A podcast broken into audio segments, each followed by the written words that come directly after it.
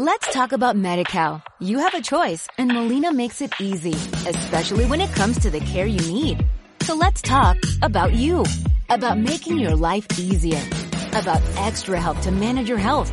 Let's talk about your needs now and for the future. Nobody knows MediCal better than Molina. It starts with a phone call. Call 866-420-5330 or visit meetmolinaca.com. Let's talk today. La habitación está completamente a oscuras, salvo el tímido resplandor de los números de la radio despertador.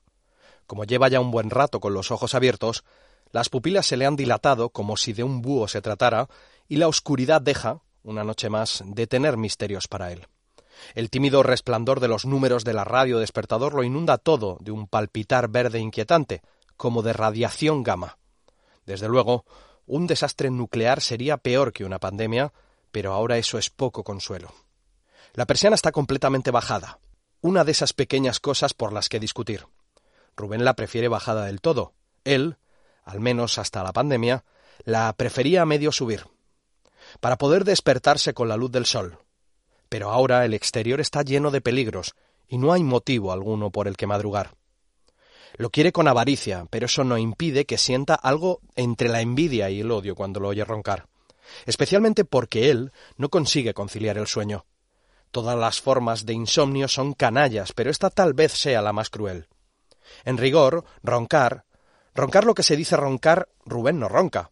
Es más bien un ruido de motor lejano, como si durmiera junto a una moto que recorre el horizonte.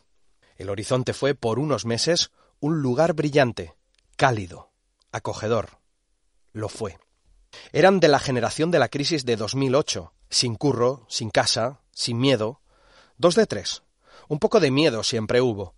Arquitectos de impecable expediente dispuestos a comerse el mundo, pero el mundo se los comió a ellos y los escupió a miles de kilómetros de distancia. Tú a Londres y yo a Berlín. Allí se curtieron en la distancia y el teleamor. Skype no lo inventó el coronavirus. Hacían muchas cosas con una pantalla de por medio, incluso con varias pantallas de por medio, porque se aficionaron a ver series juntos. Juntos tal vez no fuera la mejor forma de definirlo, la verdad.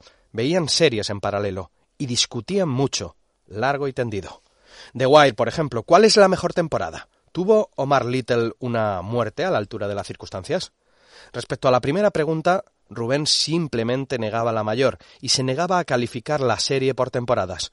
Le daba una valoración global y abominaba de la idea de que cada temporada estuviera dedicada a un asunto el periodismo, la educación. Respecto a la segunda pregunta, se enredaban en debates sin fin y decidieron postergar la decisión final para cuando se reencontraran del todo. Los Soprano, por ejemplo. ¿El final original o el que HBO impuso a David Chase? Esta vez era él mismo el que se mostraba más tajante. El final original era, sin la menor duda, el mejor, porque, de la misma forma que te acercas a la historia de unos personajes en un momento dado, te alejas de la misma en otro momento dado que no necesita ser mortal, dramático o decisivo. La cámara se aleja, la historia sigue, salvo que tú ya no estás allí para verla suceder.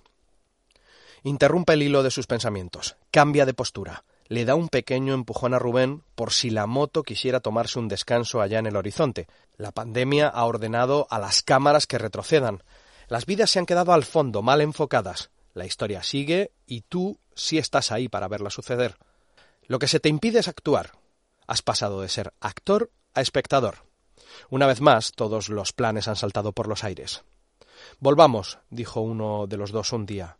No fue algo premeditado, no había plan de retorno, fue solo un impulso, un deseo de estar juntos, un hartazgo insoportable de amar en la distancia, de amar en lenguas extranjeras.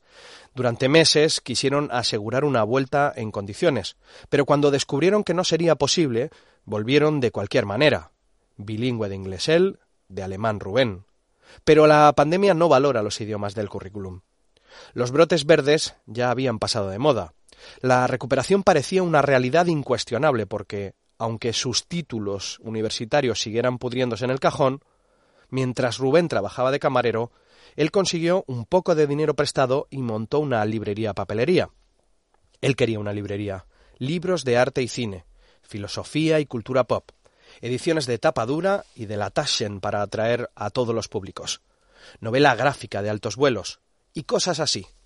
Pero tantos años en el exilio te ponen los pies en la tierra, así que a vender cuadernos, lápices y gomas, reservando una esquina del escaparate para algunas novedades literarias. Y el negocio empezó a funcionar. Pagaba el alquiler, devolvía la deuda y ganaba algo de dinero. Rubén también ganaba dinero, todo lo que se puede ganar con un sueldo de camarero. Incluso se plantearon vivir juntos. Incluso se fueron a vivir juntos. Largas jornadas laborales que terminaban con una cena tranquila viendo The Office para reír un poco y que la vergüenza fuera ajena. Luego, si Rubén no madrugaba mucho al día siguiente, alguna serie que les diera la excusa perfecta para discutir en la cama mientras espantaban el sueño, porque por fin vivían juntos, y dormir no era más que una pérdida de tiempo. Ahora, con la librería cerrada, con Rubén en un ERTE, con él sin saber muy bien cómo va eso de la ayuda de autónomos, lo que quisiera espantar es el insomnio y seguir a Rubén en su viaje en moto a lo largo del horizonte. Para colmo, se han empantanado viendo Better Call Saul. Nunca los spin-off fueron buenos. Él quería ver The Peaky Blinders y volver a disfrutar del acento de Birmingham, que le recordaba una aventura que nunca llegó a consumarse, un secreto menor e inofensivo. Pero Rubén no puede dejarse una serie a medio. Si se empieza, se termina, decía siempre con tono sobreactuado. De hecho, la noche y el insomnio tienden a la confesión. Empezó a ver Peaky Blinders sin Rubén. Pecado capital, alta traición del amor. En el último capítulo de la primera temporada, acabado el Black Star Day y derrocado Bill Kimber ante el cadáver de Danny Bang, Tommy Shelby hace el siguiente brindis. May we all die twice. Que todos muramos dos veces. Ellos, que saben quiénes fueron los Lehman Brothers, los hermanos Lehman, y ya saben más que de sobra del SARS-CoV-2, han muerto al menos metafóricamente, dos veces, pero algunos brindis es mejor presenciarlos y no vivirlos. La noche avanza, aunque sea con lentitud de cemento. Rubén da un respingo. Algo en el horizonte le ha sobresaltado. Nuestro protagonista, harto de que se le dilaten las pupilas en la oscuridad, intenta recordar el olor lejano, casi imposible ya, de la librería, el único recuerdo que le calma últimamente. El olor a los cuadernos, el olor de los libros, incluso los de texto. Cierra los ojos y hace un gesto, como apartándonos de la escena. Ya no hay nada más que ver. Let's talk about MediCal. You have a choice and Molina makes it easy, especially when it comes to the care you need. So let's talk about you, about making your life easier, about extra help to manage your health. Let's talk about your needs now and for the future. Nobody knows MediCal better than Molina. It starts with a phone call. Call 866-420-5330 or visit meetmolinaca.com. Let's talk today.